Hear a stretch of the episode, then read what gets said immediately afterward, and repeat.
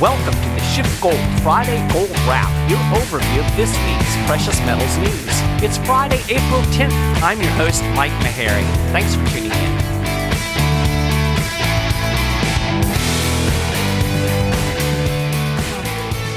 So, yesterday was yet another prime example of the stock market being completely detached from any kind of economic reality. We got the latest unemployment numbers. Another 6.6 million Americans applied for unemployment last week. That brought the three week total to nearly 17 million people. That's 10% of the U.S. labor force filing for unemployment in three weeks. 10%. And you know, this certainly understates the number of people who have actually lost their jobs. I mean, not everybody files for unemployment, and the, the system is overwhelmed. So there's a significant lag in filings and processing. On a side note, did you hear that they are looking for COBOL programmers in New Jersey?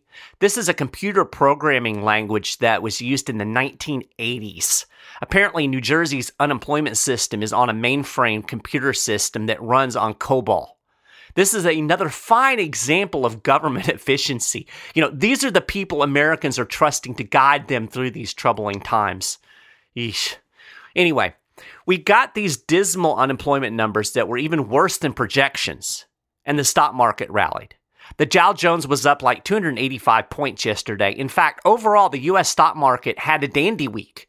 The S&P 500 had its best week since I think it was like 1974.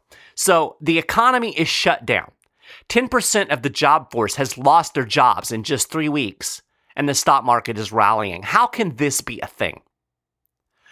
Well, there are a couple of things going on here. In the first place, I think your average guy or gal on the street actually believes that the economy is just going to restart when the politicians snap their fingers. They still believe this myth that the economy was so strong before coronavirus, and this is just a blip on the radar because of the pandemic.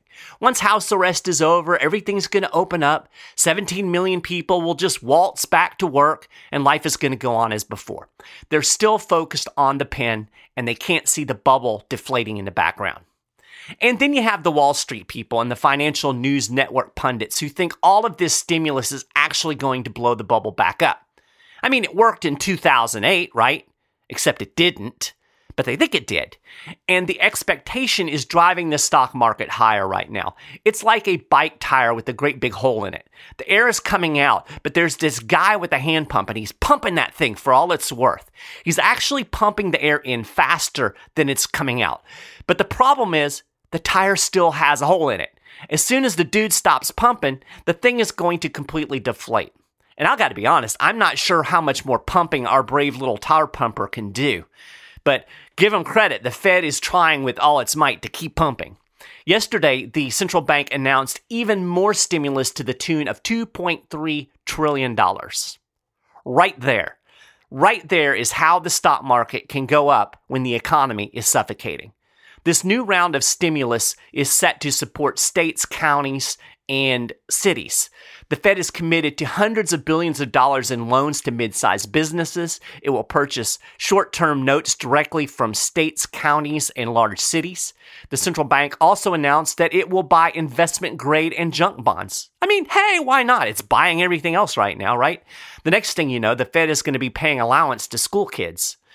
When the Fed was engaging in all of this market intervention after the 2008 meltdown, it was described as a bazooka. One analyst I read called this latest round an atomic bomb, and he said, quote, "It seems inconceivable that this gargantuan economic and monetary stimulus from the US government cannot cause rising and even problematic price inflation down the road." That almost seems like an understatement, to be honest. But hey, don't worry. Jerome Powell said he thinks the economy is going to, quote, make a pretty quick rebound once social distancing measures are lifted. And then all of this stimulus is just going to poof, go away. Powell actually said that. He said that the central bank will put its tools away. You know who else said that? Ben Bernanke when he launched QE1. Remember? It wasn't debt monetization. After the crisis, the Fed would sell all of the bonds and shrink its balance sheet. Interest rates would normalize. Never happened. I mean, they tried, and as soon as the stock market showed signs of protest, Jerome Powell opened up the bar and started serving drinks again. Three rate cuts last year, the QE that was never to be called QE. All of that happened before coronavirus. I know I say this every week, but I can't emphasize this enough. Not going to happen this time. I mean, fool me once, shame on you. Fool me twice, shame on me. Well, shame on all of these mainstream dopes who think that this is just going to go back to normal. The only sign of sanity was in the gold market. It had a nice rally and actually pushed above $1,700 an ounce for a short time mid morning yesterday. It couldn't quite hold that level though, but right now we're right on the doorstep. As I record this podcast, gold is trading at, uh, I believe, 1698 an ounce. You know, gold has kind of been in this tug of war. I've talked about before how it dropped well over 25% in the early days of the 2008 financial crisis before QE started to bite. We've seen that this time as well, except it hasn't dropped nearly as much. I think mainly because we were already getting QE inflationary bite from the measures Powell took last year to keep the air in the stock market. In fact, those who want to scoff at gold right now should consider that year to date, as of yesterday, gold was up more than 15% versus a more than 14% decline in the S&P 500. And gold is already breaking out into new all-time highs against most currencies except the US dollar. You know, the dollar's the strongest fiat currency left. It's the healthiest horse in the glue factory.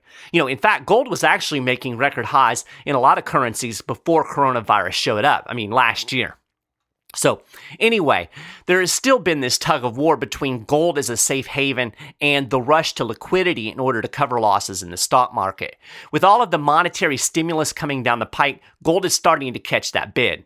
Now, I still expect a lot of volatility in the weeks ahead, but the amount of money being pumped into the system, you know, you hear this term unprecedented thrown around a lot. The amount of inflation right now is unprecedented. And by inflation, I mean increase in the money supply, the, the literal definition of inflation. How this doesn't result in m- massive price inflation down the road, I don't know. At any rate, this is the indi- ideal environment for gold. Gold is an inflation hedge, and if ever you needed an inflation hedge, it's now. Peter Grosskopf, who is the chief executive asset manager at Sprott, said that he sees $2,000 gold this year. I thought his analysis was spot on. He said, quote, there is too much debt at all levels. We have borrowed from the future and there is not enough economy to pay it down. That equation requires much more financial repressing going forward and gold is a great hiding place from that process, end quote. Too much debt that's almost an understatement, too. And this whole stimulus process, never forget that this is just creating more debt. That's the whole point. Borrow, borrow, borrow, borrow, borrow. And we are already levered up to historic levels. We were eyeballs deep in debt before coronavirus. It's hard to even imagine what this is going to look like when all is said and done. Okay, so here's a question for you What's the exit strategy here? What's next? I mean, we can't go on like this forever, can we? I don't really want to get into the medical aspects of coronavirus. That's not my wheelhouse. I have my opinions. Just suffice to say, I think the government has overreacted. Regardless, the dirty little secret is that COVID 19 isn't going to just go away. There will always be a risk of catching this virus, right? Trump health advisor Anthony Fauci said that the world may never get back to normal, even if scientists find an effective vaccine. He said, gradually we'll be able to, quote, function as a society. But you're absolutely right. If you want to get to pre coronavirus, that might not ever happen in the sense that the threat is there. So coronavirus is always going to be with us, right? So what are we going to do? Are we going to lock down the entire world every time the virus cases surge? If so, at what cost? I mean, that's the key question that policymakers have completely ignored. You know, every decision comes with costs and benefits, right? A good decision maker balances both. They look at both the costs and the benefits. Politicians are not good decision makers. They have rushed headlong into shutting down the entire economy with virtually no considerations for the ramifications. I've said this before the economy is life sustaining somebody needs to step up and count the cost, but I don't think you're going to do that. We're just in uh, a panic induced rush to the next step. But it almost seems if, as if people don't believe this massive intervention into the economy and into the very fabric of society itself is going to have any long lasting ramifications. I mean, I've already touched on this, right? The economy isn't a race car. It doesn't stop and start on a dime. It's more like a long freight train. It will take months for it to get rolling again. I mean, this would be true even under normal economic circumstances, and we didn't have normal economic circumstances before coronavirus reared its ugly head. The economy was a big, fat, ugly bubble blown up by Federal Reserve monetary policy. It was already showing signs of cracks long before the coronavirus lockdowns. The Fed was already engaged in extraordinary monetary policy before coronavirus. We had three interest rate cuts in 2019. We had repo operations and the quantitative easing uh, last year. The coronavirus popped the bubble most people continue to stare at the pin even as the bubble deflates in the background. You know, I know I, have said this before. I said it at the beginning of this podcast. I've said it over and over, and I'm going to keep saying it because virtually nobody seems to get it. Meanwhile, the Fed has doubled down. It has put the policies that blew up the ugly bubble in the first place on hyperdrive in a desperate gamble that they can reflate the bubble. The Federal Reserve's balance sheet increased to a record $6.13 trillion this week. It's already over $2.2 trillion bigger than it was at its previous peak in 2015. I mean, these numbers are so big, they don't even really have any meaning, right? And we've only just begun to see the impact of this massive monetary stimulus program. I mean, we're going to see a $10 trillion balance sheet, I'm pretty sure. What's the Federal Reserve's exit strategy? How will the Fed ever shrink its massive balance sheet? It couldn't do it after the 2008 financial crisis. What in the hell makes anybody think it can do it this time around? There was no exit after 2008, and there sure as heck isn't going to be one now. At least last time they pretended like there was an exit strategy. Nobody's even really talking about it other than Powell's vague promises that he's going to put their tools away. Okay, so here's a list of questions that I've come up with that I haven't heard anybody ask that I think people should maybe consider. How will businesses and individuals taking out all of these loans ever pay them back? How much will the massive federal budget deficit drag down future economic growth? How will all of the borrowing impact the bond markets? Are we all going to wear masks every time we go outside for the rest of our lives? What happens to the stock market when the Fed starts trying to raise rates and shrink its balance sheet? How will social distancing impact society over the long run? How will all of this debtors survive if and when the Fed tries to normalize interest rates? How many businesses that government forced to shut down will never reopen? Who will hire the millions of unemployed? How many people in the margins will be pushed into poverty? Will all of this money printing crash the dollar? Are we going to have a dollar crisis? How many temporary government powers seized during this crisis, and I'm using air quotes around temporary, will ever go away?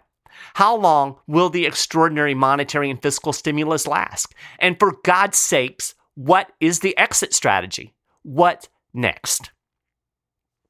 I don't have answers to these questions. All I can say is you had better be prepared for what's next because there ain't no exit strategy.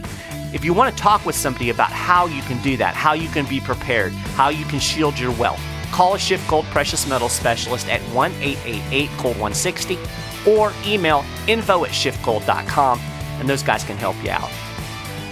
Okay, so I'm running long today, and that is a gold wrap for this week. You can get more details on all of these stories and more, and keep up with the latest precious metals news and analysis throughout the week at schiffgold.com/news. If you haven't done it already, you can subscribe to the Friday Gold Wrap podcast at iTunes, on Stitcher, on Google Play, and on the SchiffGold YouTube channel. Links to all that stuff is on the show notes page, along with show notes.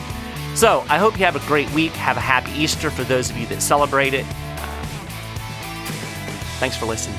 We'll talk to you next time.